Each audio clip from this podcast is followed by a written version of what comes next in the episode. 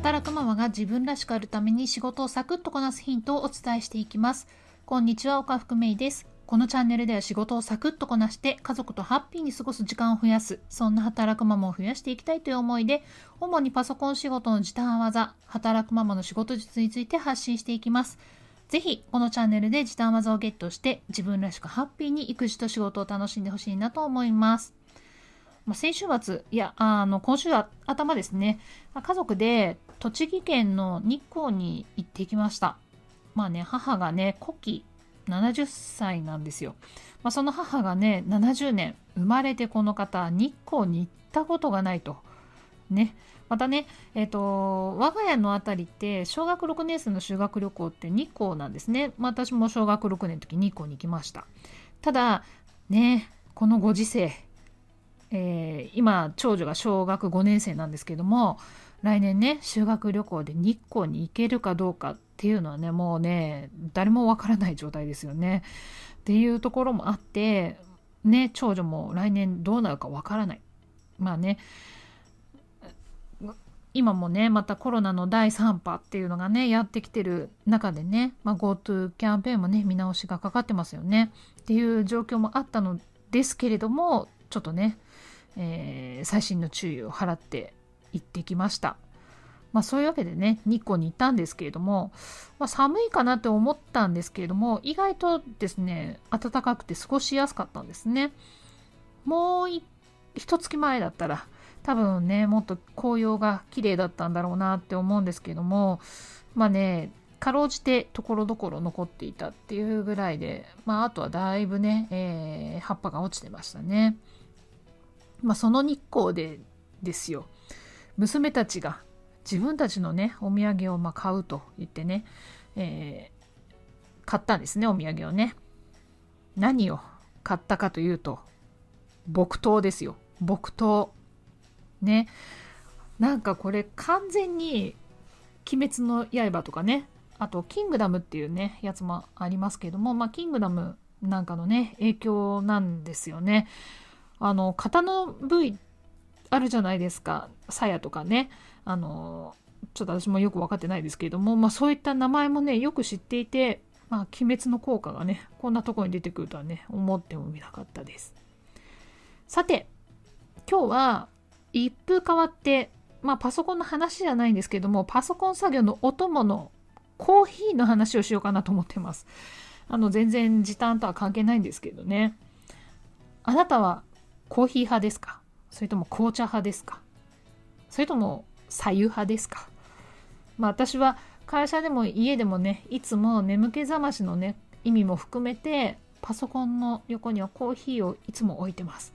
最近ね左右も飲んでますね。まあコーヒーってね体を冷やすって言われてるんですよ、まあ、ホットであっても体を冷やすっていうふうに言われてるんです。あのコーヒー豆ってどこで取れるかっていうと南国ですよね。南国で取れる植物じゃないですか。あのこういったね植物って取れる場所が限られているっていうのがまあねその地域でね必要とされているからっていうふうに考えられているんです。コーヒー豆ってなかなかね北国では取れませんよね。やっぱり南国の植物なんですよ。まあ、つまりその暑いところで取れるものっていうのはそこにね住んでる人たちが食べて体のね熱量とかのバランスをとってくれる、まあ、体をね冷やす傾向に持っていってくれるんですね、まあ、反対に寒いところで取れるものっていうのは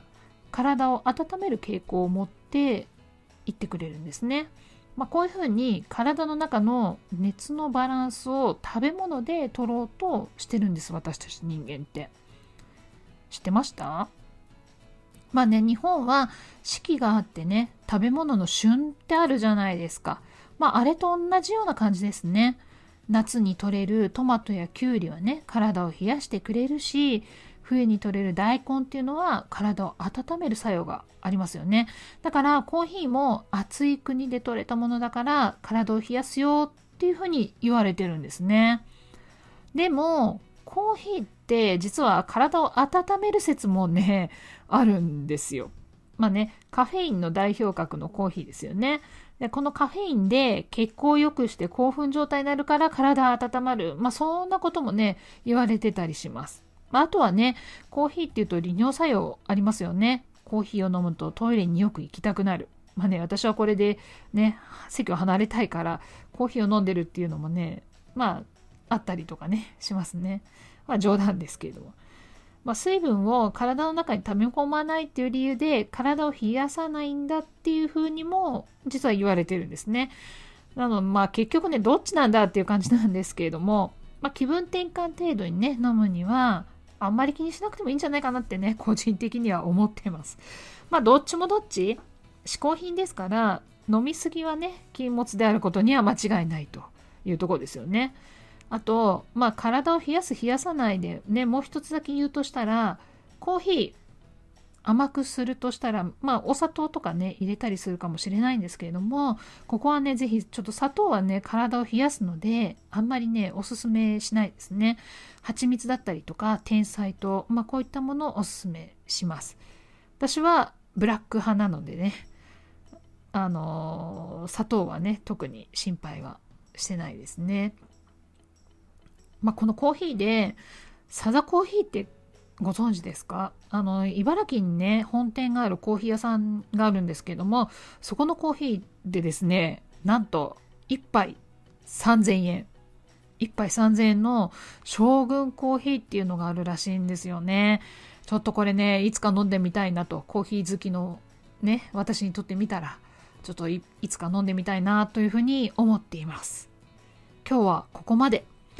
今日の内容いかがでしたでしょうか？ぜひ音声の感想をいただけるととても嬉しいです。また次回お会いしましょう。今日も素敵な時間をお過ごしください。働くママのパソコン仕事時短10チャンネル岡福芽衣でした。